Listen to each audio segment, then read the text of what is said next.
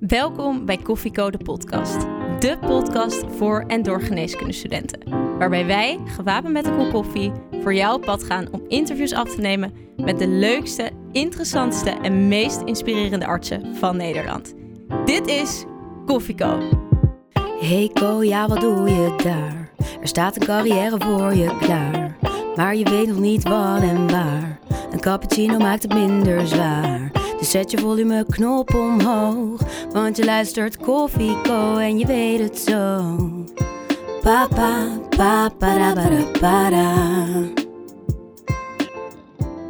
Welkom bij Koffieko de podcast. Wij zijn Daantje en Doris en vandaag gaan we in de special in gesprek over een vakoverstijgend onderwerp. Deze keer praten wij over een initiatief van Zin in Zorg, namelijk het Mentor Buddy systeem. Wij hebben vandaag een buddy en mentor duo bij ons aan tafel, die ons uit eigen ervaring gaan vertellen over het belang van dit initiatief.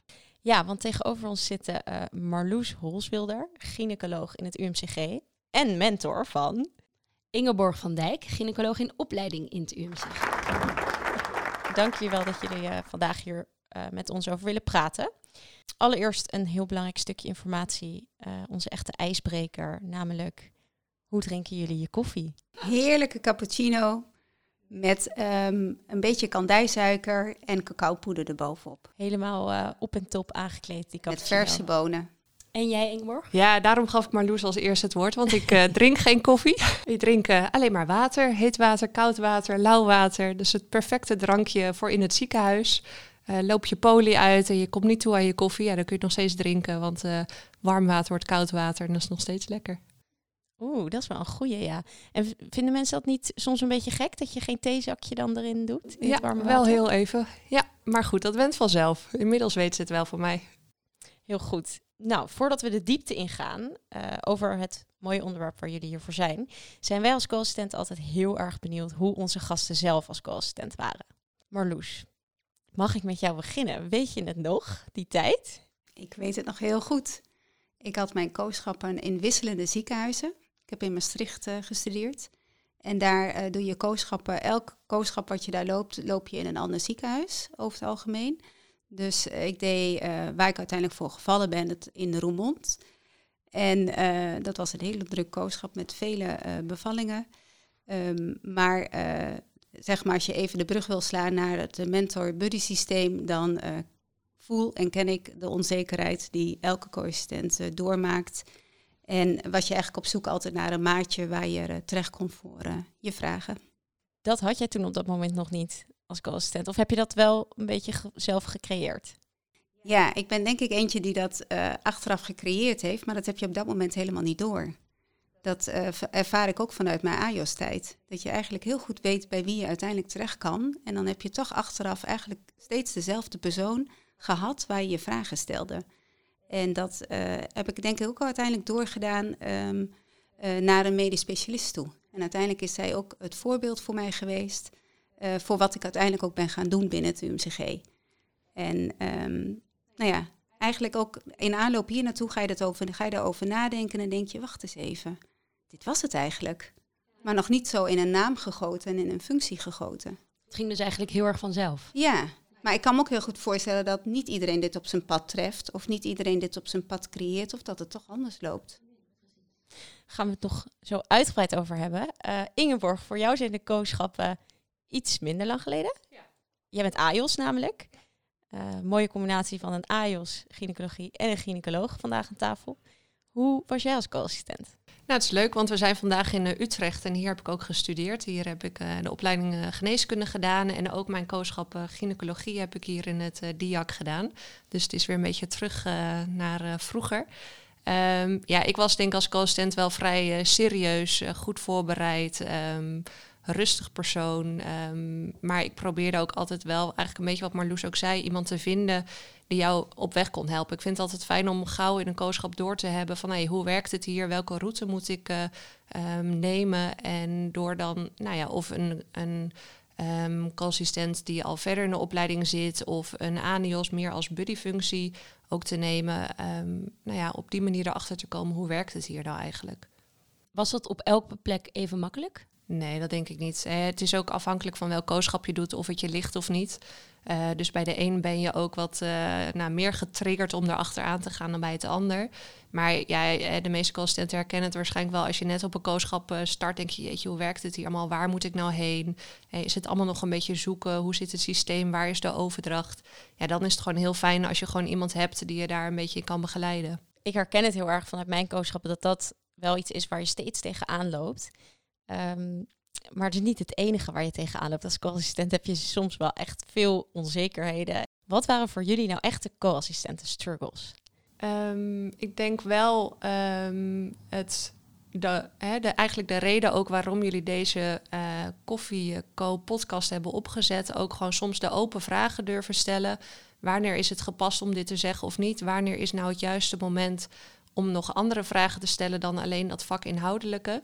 Dat je daar als co-assistent denk ik best wel mee kan struggelen. Wat is nou gepast of niet? Ja, en ik denk dat, dat nou ja, voor mij is het al wel weer ietsjes langer geleden.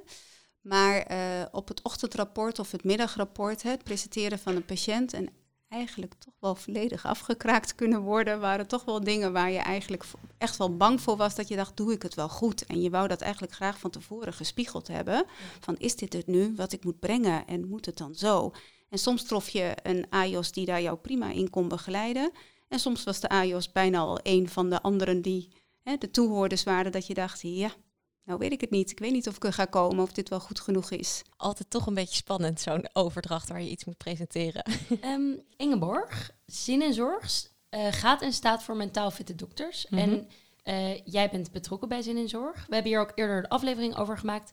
Maar kun je nog even kort aan de luisteraar uitleggen wat zin in zorg precies is? Ja, eh, zin in zorg is eigenlijk een beweging voor en door jonge dokters. En we willen, nou ja, op verschillende aspecten willen we inderdaad dat de uh, werkplezier voor jonge artsen gewoon groter wordt. Hè. We zien dat uh, toch een kwart van de jonge artsen overweegt een keer in de opleiding om daarmee te stoppen. Uh, we zien dat het burn-out percentage omhoog gaat. Dus we willen eigenlijk door de challenges die we gedaan hebben zorgen dat we gewoon mentaal fitter worden en dat we ook gewoon weer het werkplezier of meer krijgen of weer terugkrijgen.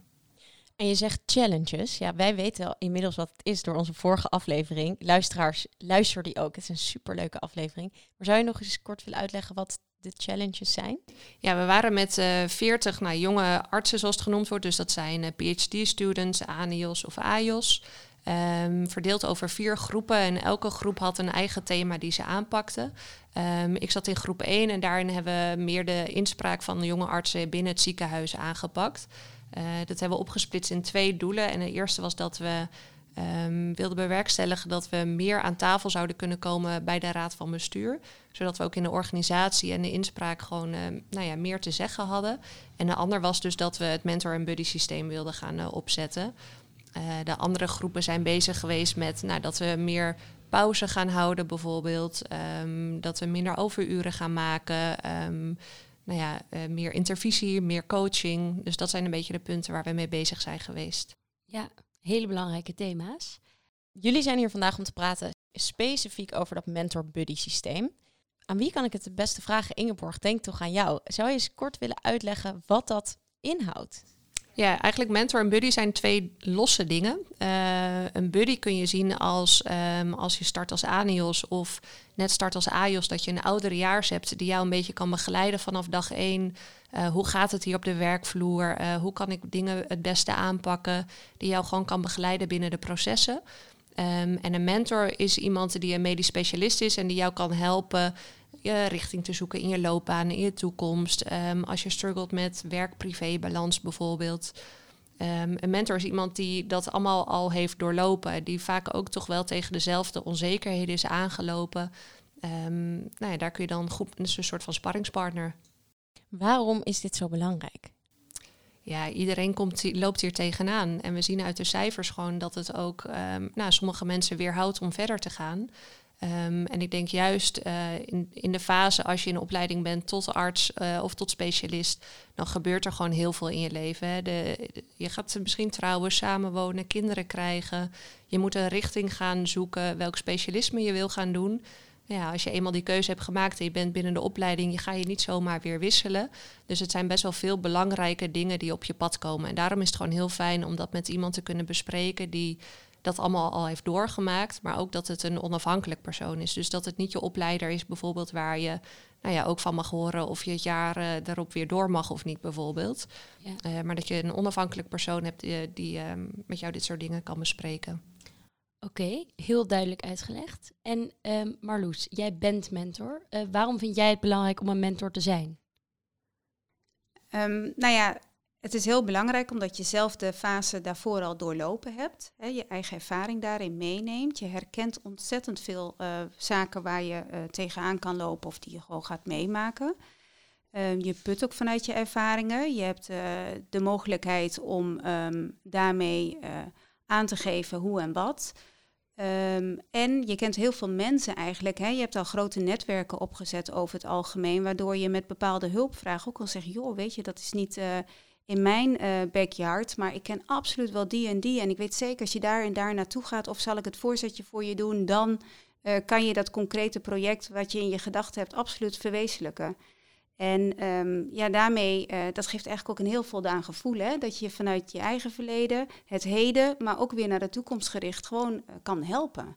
Klinkt, ja, het klinkt heel mooi, heel waardevol met jouw ervaringen als, als gynaecoloog, maar ook gewoon als mens. Nu vraag ik me af, want jullie zitten hier naast elkaar, maar hoe, hoe is dit tot stand gekomen? Als je ehm, in het UMCG waar wij dan werken start, dan um, nou ja, heb je een aantal maanden de tijd om eens even rond te kijken welke specialisten lopen hier nou, uh, met wie heb je een, goede klik, met wie heb je een goede band, wie doet een beetje in, nou, in jouw straatje ook bepaalde taken. Um, en dan mag je als AIOS mag je dan zelf gaan kiezen wie jij graag als mentor zou willen. Dus na een tijdje daar te hebben rondgelopen, geef je bij iemand aan van, nou, ik, voor mij was dat Marloes. Um, denk ik dat dat voor ons gewoon een hele goede combinatie is. Um, nou, en zo wordt dan die uh, connectie gemaakt. En waarom heb jij Marloes gekozen? Nou, uh, Marloes die um, is uh, gespecialiseerd in de obstetrie. Nou, dat is iets wat ik ook een hele interessante richting vind en ook graag zou willen doen in de toekomst.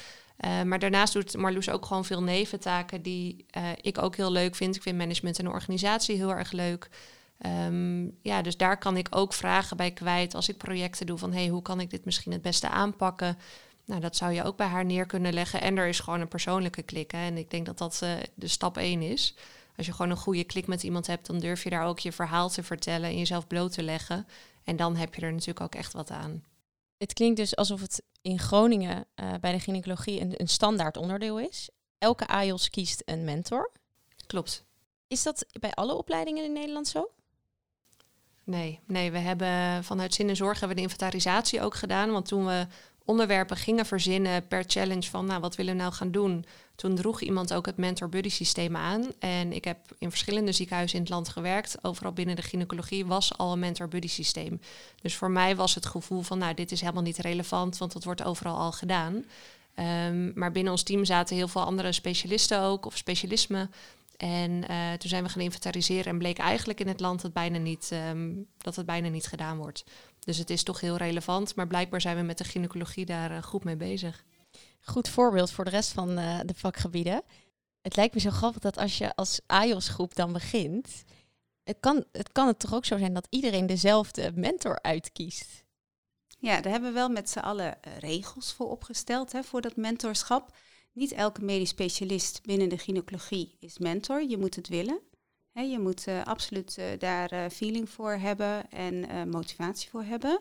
De opleiders zijn het niet. En twee is het max. Dus je kunt mentor zijn van twee AJOS'en tegelijk tijdens de loopbaan in het UMCG van de AJOS. Is het belangrijk dat je mentor in jezelfde vakgebied zit? Ik denk dat het wel prettig is. Het ligt een beetje aan ook denk ik wat je zoekt in een mentor. Uh, voor mij is dat wel heel erg fijn. Uh, het is ook niet dat het discipline overstijgend wordt aangeboden in het UMCG, maar ik denk wel dat het heel erg fijn is, omdat je ook gewoon kijkt naar je, je loopbaan en daar kan iemand die in hetzelfde specialisme in zit, jou toch beter in begeleiden dan iemand van, vanuit een ander specialisme.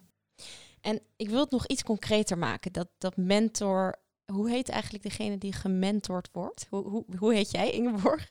Ja, ik ben de AJOS. Uh, sommigen noemen het wel menti, maar in principe ben je gewoon de AJOS. Of de jonge dokter, zo noemen we het in uh, zin en zorg. De mentor uh, en de jonge dokter. Ja. Hebben specialisten zelf niet ook nog steeds een mentor nodig? Dat is een hele goede vraag. Ik denk dat dat ook absoluut aan de orde is. Dat je met elkaar heel goed moet spiegelen en ook vraagt aan elkaar om dat te doen. Ehm, er komt ook steeds meer aandacht voor, hè? ook voor je, ehm, als je weer moet herregistreren. Dan eh, vraag je ook je 360 graden feedback en vraag je ook in je portfolio, hè, eh, ga je met elkaar toch een gesprek aan en dan spiegel je daar weer in en wat is je stip op de horizon over vijf jaar. Dus in zoverre ben je dat eigenlijk continu aan het doen. Maar de een zal het actiever opzoeken dan de ander. In dit geval gaat het even over de jonge dokter en de specialist die de mentor speelt. Ik zou even die relatie concreter willen maken. Wat voor soort relatie hebben jullie met elkaar? Hoe zouden jullie die omschrijven? Ja, heel open denk ik. Ja, zeker. Ehm, Ja. Heel laagdrempelig. Ja. Ehm, eten bij, eh, bij elkaar op het moment dat je daar een keer gewoon met elkaar zin in hebt en als het uitkomt. Ja. Afzeggen kon ook. Ja. ik ben recent bij eh, Marloes wezen eten en dat had even wat verschillende data nodig, maar dat was prima. Maar het is, weet je, op die manier leer je elkaar ook weer op een andere manier kennen, leer je elkaars kinderen kennen. Ehm, dus het is inderdaad heel open. Hè. Als je elkaar tegenkomt op de werkvloer of als, nou ja, hè, dan heb ik een praatje gehouden en dan krijg je even een berichtje van Marloes van, hey, goed gedaan bijvoorbeeld. Of als ze iets, iets heeft gezien van je. Ja, dat je elkaar net even op een andere manier benadert dan je doet met de andere specialisten. Je ziet elkaar dus op de werkvloer, maar ook daarbuiten. Is er een vaste richtlijn voor hoe je dat mentorschap moet inrichten? Er zijn wel wat dingen op papier gezet vanuit het eh, UMCG, maar in principe hebben, we- eh, bespreek je gewoon voorafgaand met elkaar ook wat je fijn vindt. Dus ehm, het gaat, onze afspraken gaan gewoon op basis van initiatief. Dus als ik denk, hey, ik vind het fijn om weer eens af te spreken of ik wil graag dit even bespreken, dan, nou, ja, dan kan dat vanuit mijn kant komen. Als er een hele lange tijd tussen zou zitten, nou, dan zou het ook van Marloes kant een keer kunnen komen van, hey, hoe gaat het? We hebben elkaar al een tijd niet gesproken bijvoorbeeld. En hoe vaak zien jullie elkaar? Nou, bijna dagelijks. Bijna dagelijks. Ja. maar eh, concreet met elkaar. Ach, dat gaat een keer tussendoor als je elkaar tegenkomt. Of Ja. inderdaad, ja, zo. Ja, het is de app of de mail. Of, eh, Ja, dus echt, echt vastzitten, misschien één keer in de twee maanden, zoiets denk Ja. ik. Maar het kan, ja, soms kunnen het ook wat afspraken korter op elkaar zijn en er kan ook weer een tijdje tussen zitten. Ligt er net een beetje aan waar je mee bezig bent, wat je aan het doen bent. Is dat een informele gedeelte, dat eigenlijk juist niet eh, medisch inhoudelijke, is dat belangrijk aan het mentorschap? Ja, ja, zeker. En er is wel echt één voorwaarde ook, hè, dat je eigenlijk niet de opleidingsgerelateerde zaken zodanig bespreekt dat het elders gaat komen. Hè, de, de opleiders hebben er helemaal niets mee te doen wat wij met elkaar bespreken, Ja. om zo maar te zeggen. Ja, dus je kan gewoon echt vrij uitspreken. En dat is natuurlijk heel fijn. Dat is wel heel belangrijk. Anders dan heb je, ja, kom je er gewoon niet. Je gaat ook een soort, ja, een soort vertrouwensband slash beroepsgeheim aan, als ik het zo hoor. Ja, ja. ja Ingeborg is heel eh, ondernemend en heeft heel veel innovatieve ideeën. En kan dat ook heel goed omzetten in concrete doelen. En wat jij dan eigenlijk doet bij mij is gewoon heel even spiegelen. En nog even vragen van, goh, heb je nog een tip erbij? Dan zou ik dat nog kunnen toevoegen. Of heb je nog iemand eh, waar ik het nog extra mee zou kunnen bespreken om dit tot een goed einde te brengen? Maar stel het zou bijvoorbeeld niet goed gaan, en eh, of je zou ergens tegenaan lopen als AIOS, ehm, zou je dan naar je mentor toe gaan? Ja, dat zou ik zeker doen. Ehm, ook gewoon weer dat veilige aspect. Hè. Je kan naar je opleider toe gaan, maar dat voelt soms toch nog wel wat anders om het daar al te bespreken. Het voelt wat officiëler. En denk je, ja, komt er dan een aantekening in je portfolio bij wijze van wat gaat dit betekenen voor de toekomst? En bij je mentor kun je het gewoon kwijt, even inderdaad spiegelen. Ehm, zie ik het allemaal wel goed? Eh, moet ik het anders zien? Dus ja, dan ga je wel naar haar toe. Ja. Heb jij een voorbeeld van een moment in de afgelopen tijd tijdens het mentorschap wat jou heel erg is bijgebleven, wat onderstreept hoe waardevol het eigenlijk is? Ja, nou ja, wat Marloes net al aankaartte, is dat ik inderdaad heel erg leuk vind om projecten op te zetten. En, ehm, Marloes zit, zit ook in die richtingen. Dus als ik ergens mee bezig ben en niet zo goed weet welke kant ik op moet gaan, of het is nog niet, misschien nog niet concreet genoeg, het moet wat, nou ja, ehm, specifieker worden. Ja, dan kun je bij haar gewoon kwijt van, nou, dit is mijn plan. Eh, heb je misschien nog tips bij wie ik terecht kan? En hoe kan ik dat het beste aanpakken? Ik wil weer even terug in de tijd, want ik denk dat heel veel, bij jullie twee ook, heel veel co-assistenten hebben misschien onbewust een rolmodel of bewust een rolmodel. Of hebben bij elk co-schap wel iemand waarbij ze zich het meest vertrouwd voelen of het meest thuis voelen. Eh, wat dan misschien niet officieel mentor heet, maar een beetje onofficieel. Ook hebben wij, wij studeren allebei in Utrecht, hebben ook een mentor aangewezen gekregen in het begin van de bachelor. Onze podcast is natuurlijk een co-assistent podcast. Is dit ook relevant voor co-assistenten, dit onderwerp? hebben co-assistenten een mentor nodig, denk ik. Absoluut. Zeker. Ik denk dat jullie ook al wel intervisie en coaching hebben, maar dat dat dan misschien nog losstaat van je mentorschap. Ehm, sowieso, we hebben het nu alleen over mentor, maar ook een buddy is denk ik per kooschap gewoon zelf al heel erg fijn. Start je bij een kooschap dat een ANIOS jou de weg kan wijzen en kan vertellen hoe het gaat. Ehm, maar ik denk ook zeker een mentor, want ook in je kooschappen ja, ga je denken van is dit het nou voor mij of niet? Ehm, ik zit in jaar vijf en ik heb nog geen idee welke kant ik op moet gaan. Ehm, ja, dan is het gewoon heel fijn om daar eens een keer met een mentor over te praten. Um, dat heb ik ook gedaan toen ik laatste jaar co was en dacht hoe ga ik ooit nou die opleiding inkomen? Ja, ben ik ook met een gynaecoloog een keer een kop koffie gaan drinken. En die heeft gezegd, hè, start bijvoorbeeld eerst in een perifeer ziekenhuis in plaats van meteen een universitair, want dan maak je het zelf wel heel lastig. ja, die had gewoon allemaal tips voor me. Uh, die gewoon heel goed geholpen hebben.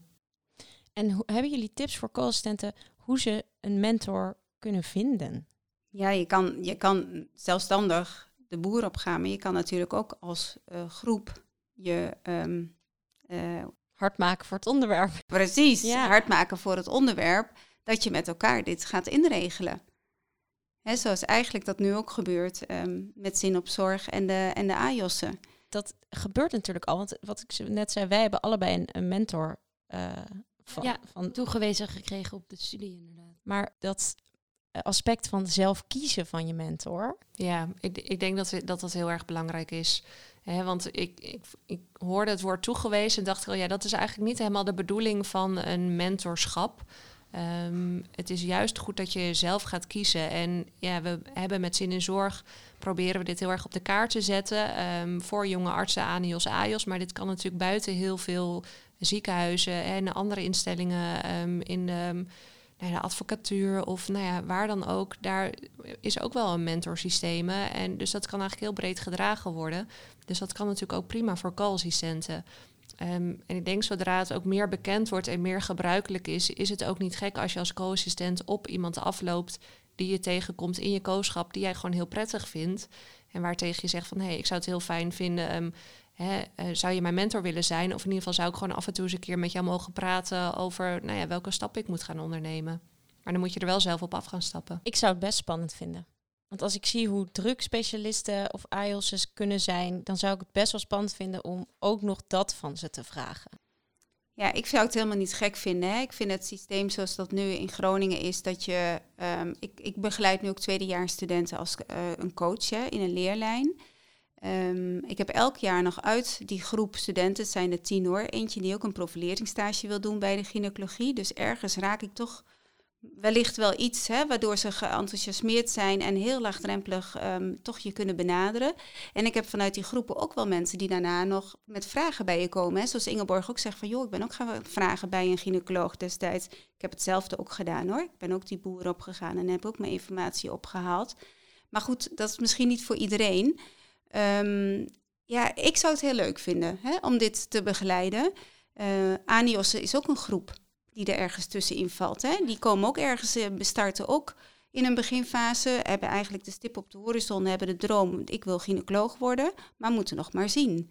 En als je die ook vanaf het begin begeleidt en dan zegt van joh, je hier nu een jaar of uh, een half jaar, hè, afhankelijk van hoe het zich ontwikkelt, en dan zorgt dat ze bijvoorbeeld daarna een plekje in de periferie krijgen, vanuit die plek weer kunnen proberen die opleidingsplek te krijgen, hè, dan ben je ook weer met loopbaanontwikkeling bezig. Uh, zo kan je, zou je dat ook met co-assistenten kunnen doen. En we hebben allemaal datzelfde gevoel gehad. Dus het is zo herkenbaar dat je dat zo goed kan uitdragen, denk ik, met elkaar. Maar je moet wel de mensen hebben die het ook willen doen.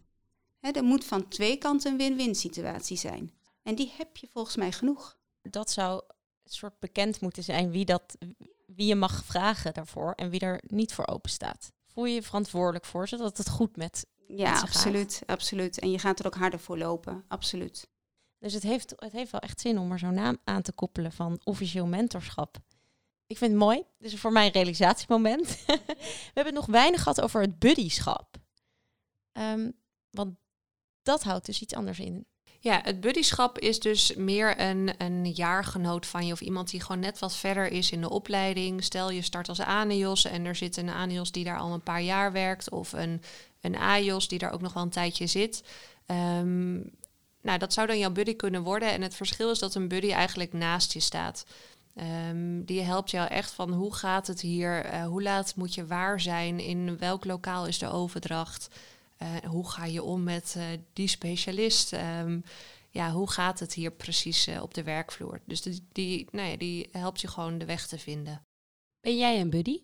Ik ben nog geen buddy, maar dit is wel vanuit Zin en Zorg iets wat ik ga opstarten. Dus dat gaan we wel regelen. He, want het mentorschap hebben we echt wel goed op orde, maar het buddyschap nog niet. Maar ik vind wel dat dat moet gebeuren. Dus dat gaan we wel regelen. En dat is iets ook wat je uh, gewoon binnen de artsassistenten zelf kan regelen. Hè. Dat hoeft niet op hoger hand vanuit de opleider. Dat, um, ja, dit kun je gewoon in je eigen groepje onderling gewoon afspreken. En heb jij een buddy gehad ooit? Ja, ik heb wel zeker een buddy gehad. Ja, ja toen was ik ANIOS. Um, het verschil daarmee is soms dat een buddy je wordt toegewezen, uh, omdat het wel fijn is dat je een buddy op dag 1 al hebt. Uh, want zeker in de eerste twee, drie weken heb je de meeste vragen daarin. Um, ik was toen net ANIOS, zij was uh, ouderejaars AJOS. Dus in die zin stonden we toen denk ik iets te ver van elkaar af. Um, ja, omdat ze toch al met haar differentiatie bezig was, was het misschien fijner geweest als je nou, een ANIOS had die er misschien 1, 2 jaar al werkte. Of een AJOS die net begonnen was aan de opleiding. Um, maar ik heb het wel gehad, ja. Heb jij, Marloes, een, een, een buddy? Of een, misschien een onofficiële buddy? Nou, je hebt eigenlijk altijd wel een maatje waar je net iets meer mee hebt collega. En ik denk dat dat ook heel belangrijk is, dat je een maatje uitzoekt, hè, ook in een grote staf, uh, die je eigenlijk gewoon blindelings kan vertrouwen.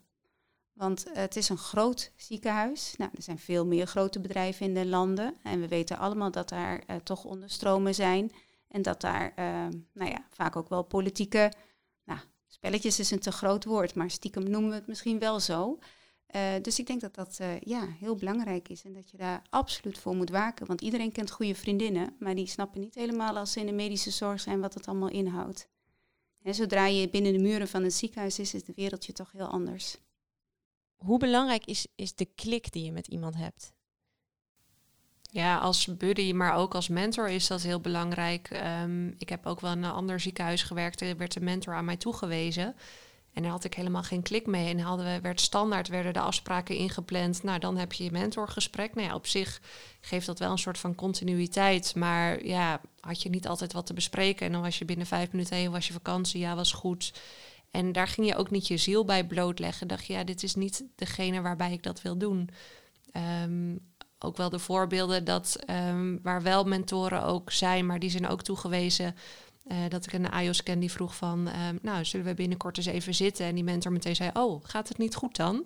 En zij dacht, nou, dat is het helemaal niet, maar ik vind het gewoon fijn om eens een keer te zitten. Dus die, ja, weet je, daar was geen persoonlijke connectie en ja, dat werkte gewoon helemaal niet. Dus dat is wel echt heel belangrijk. Goed voorbeeld. Marloes, ik zie jou ook uh, non-verbaal reageren op dit voorbeeld. Dat was een beetje een schrikkenreactie dat ik dacht, zo, oké, okay, zo kan het dus ook. Dat is wel heel belangrijk dat je dit zegt. Dat de mentor er niet alleen is voor als je je slecht voelt of als het slecht gaat. Inderdaad, ja. Hè, je hebt ook nog je, je intervisie, hè, daar kun je natuurlijk ook dat soort dingen in kwijt. Maar ook als, je, als het goed gaat en nou ja, dat kun je ook soms naar een hoger level willen tillen. Ja, daar kun je ook met je mentor bespreken. Marloes, heb jij ook een keer met een, met een mentor, mentee, met een van jouw mentorkinderen gehad dat uh, de klikker toch niet was of dat het niet werkte? Nee, maar je hebt altijd wel met de een wat meer dan met de ander. Dat, uh, dat geef ik wel gewoon heel eerlijk toe. Maar dat is denk ik ook heel erg zoals het leven is. Maar dat ik kan niet stellen, nee, dat klikt niet. Het was altijd wel gezellig. Maar de een gaat gewoon veel, veel meer van je vragen dan een ander. En dat mag ook gewoon. Ik heb ook wel eens met sollicitatiebrieven meegekeken. Hè. Heb je nog goede tips, tricks, et cetera? Nou, helemaal prima. En dan geef ik die toch. Als ik die heb, heb ik ze niet, dan is het ook helemaal goed. Hè, daar gaat het gewoon om. Jij bent nu AIOS en Marloes, jij, bent er al. Had jij in je AIOS-tijd uh, dit gewild? Heb je dit gemist? Of... Ja, dat is heel leuk dat je dat vraagt. Ik heb daar inderdaad over na zitten denken. Um, ik sta er helemaal achter en het is goed dat er het er is en hopelijk heel breed gaat komen. Um, ik denk dat ik hem stiekem gecreëerd heb. Dat ik, dat ik op zoek ben geweest naar degene die dat voor mij waren. Want als ik dan daarop terugkijk, dan had ik in mijn AIOS-tijd eigenlijk direct een buddy te pakken. Ik wist precies, hè, maar dan, dat is gewoon een persoon die ook daarvoor open staat en continu met jou wel de antwoorden geeft die je heel graag wil horen van hoe kom ik hier, hoe kom ik daar, hoe is het zus, hoe is het zo. En qua mentor heb ik een specialist eigenlijk uh, gehad, waar je dan heel vaak toch weer opnieuw komt met bepaalde vragen en ideeën. En achteraf is dat ook mijn grote voorbeeldfunctie geweest, want ik ben uiteindelijk chef de kliniek geworden binnen het UMCG en um, dat was zij voor mij. En ik had al heel snel uh, een stip op die horizon, ik wil die volgende zijn. En dan creëer je eigenlijk met elkaar al uh, op die manier de weg ernaartoe.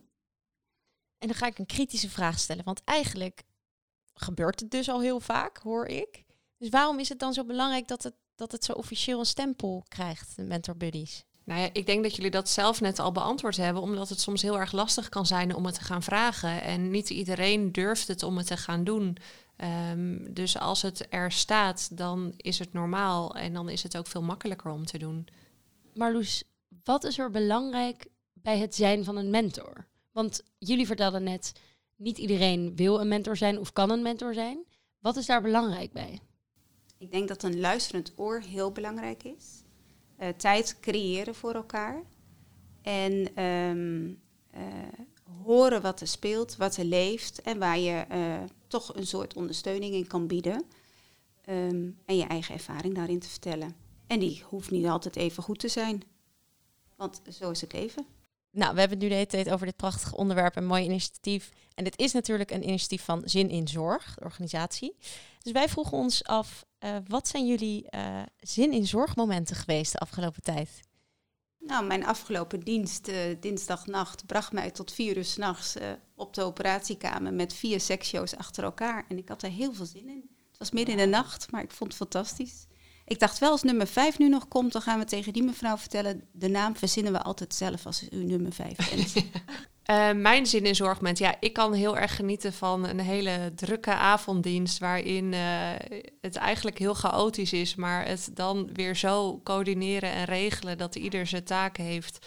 En dat alles eigenlijk op rolletjes loopt en er gezonde baby's worden, worden geboren en iedereen weer gezond het pand verlaat. Ja, dat, daar kan ik heel erg van genieten. Dat vind ik de mooie avonden. Hè? Dat acute, het drukke, maar toch daarin de rust creëren. En zorgen dat het allemaal goed komt. Echt goed om bij stil te staan bij die uh, zin in zorgmomenten. Want Ingborg, jij vertelde net dat één op de vier jonge dokters wel eens denkt... nou, ik kap ermee. Hebben jullie wel eens een moment gehad waarop je dacht... ik gooi de handdoek in de ring, ik ga iets anders doen? Ja, dat heeft denk ik eh, één op de vier. Maar ik denk dat iedereen wel eens een keer dat moment heeft gehad. Dat hij dacht, waar ben je mee bezig? Hè? Het houdt in dat je voor mij dat ik vanuit uh, Amersfoort naar Nieuwegein naar Groningen ben verhuisd. En zo meteen naar Enschede uh, moet gaan. Uh, en je ook een heel gezin daarin meeneemt. En dat je af en toe denkt van, goh, waar ben ik nou mee bezig? Is dit het allemaal waard? Dus tuurlijk moet je... Um, heeft iedereen dat, maar ik denk dat het ook goed is om af en toe daar weer eens over na te denken van waarom heb je deze keuze gemaakt? Omdat je, je start ooit met het nou ja, mooie beeld, ik word dokter, je gaat geneeskunde doen. Je komt eigenlijk in een soort van red race terecht. als je co bent, dan denk je, nou, hoe ga ik nu ANIOS worden? Hoe ga ik daarna de opleiding inkomen? En je gaat maar door en door. Dus ik denk dat het altijd goed is om weer eens een keer een soort van bezinningsmoment te hebben van, hey, zit ik inderdaad nog in de goede race of uh, is dit het eigenlijk niet en moet ik iets anders gaan doen? Ik denk dat het voor iedereen goed is. Marloes, heb jij ook wel eens een ik heb niet zoveel zin in zorgmoment? Ja, zeker. Die heeft iedereen wel eens. Um, het kan natuurlijk ook zijn dat het s'nachts niet een keertje uitkomt dat je je bed uit wordt gebeld. Um, die kennen we allemaal. En uh, wat Ingeborg net zei, is voor mij ook heel herkenbaar hoor. Dat je, af, uh, dat je heus wel eens een keer dat moment hebt gehad, maar dat dan eigenlijk gelukkig dat bezinningsmoment en dat relativeringsvermogen uh, zodanig is dat je toch weer denkt van nee, dit is het absoluut, hier doe ik het echt voor. Want dat moment is de volgende dag zomaar weer aanwezig. Wat als je één ding mocht veranderen in de zorg en alles kan en alles mag? Ik zou direct kiezen voor één EPD. Heel goeie. Echt een hele land. Ja. ja. Weg met al die administratieve taken, romslop en dubbelingen. Ja, dat zou mooi zijn. Ja, helemaal mee eens. Uh, dat verhoogt ontzettend de werkdruk ook. Je bent zoveel aan het overtypen. En wij hebben natuurlijk heel veel overnames vanuit de eerste lijnse verloskundige praktijken. Dan ben je weer dingen aan het overtypen in een drukke dienst, terwijl je ook een, een vrouw wil begeleiden die aan baren is. Um, ja, daar wil je natuurlijk veel liever staan dan alleen maar achter die computer zitten. Want als arts effectief sta je maar een x aantal uh, procent, sta je echt naast ze. En zit je veel meer achter de computer. En dat is natuurlijk eigenlijk niet waarvoor je dokter bent geworden. Ja, Nou, dat is een hele mooie wens die uh, hopelijk uit gaat komen ooit. Dat hoop ik namelijk ook. Dan als allerlaatste van ons interview uh, vragen wij altijd om uh, de gouden tip. Jullie tip voor de jonge dokters en voor de co-assistenten die luisteren. Ingeborg, wat is jouw tip? Zoek iemand die jou kan helpen jouw richting te bepalen. Dus laat je ook niet beïnvloeden door wat je beste vriendin doet of een collega. Maar ga jouw eigen richting zoeken en zoek daar ook hulp bij. Want iemand die dat al gedaan heeft, die weet gewoon wat uh, de paden zijn. En um, nou, laat je daar gewoon bij helpen en ga het niet allemaal zelf uitzoeken. En jij Marloes? Ja, kies vooral de richting waar je uh, hard voor gaat lopen en waar je hard een sprongetje van maakt. En zorg ook dat als je die richting gekozen hebt met die stip op de horizon, dat je nog steeds de weg ernaartoe doet waar je hart een sprong van maakt. Mooie tips, heel mooi. Um, dan zijn we bij het einde aangekomen van dit uh, super interessante interview over een heel belangrijk onderwerp, uh, vakoverstijgend. En ik denk voor elke co-assistent of jonge dokter een, um, ja, mooi streven om, om een mentor of een buddy te gaan zoeken. Of om iets op te zetten uh, om het op grote schaal uit te gaan voeren. Um, vonden jullie het nou een leuke aflevering, luisteraars? En wil je meer weten over dit initiatief of over een van de andere initiatieven van Zin in Zorg? Kijk dan op de website zininzorg.nl. Uh, daar kun je een toolkit vinden en allerlei informatie en filmpjes over onder andere het Mentor Buddy systeem. Um, Marloes en Ingeborg, heel erg bedankt dat jullie hier wilden zijn vandaag. Lieve luisteraars, jullie ook uh, bedankt voor het luisteren. Volg ons op Instagram, LinkedIn, Facebook om op de hoogte te blijven van onze nieuwe afleveringen. Er komen weer hele leuke dingen aan. Tot de volgende keer Tot bij de volgende keer. Koffiecode Podcast. Pa, pa, pa, para, para, para.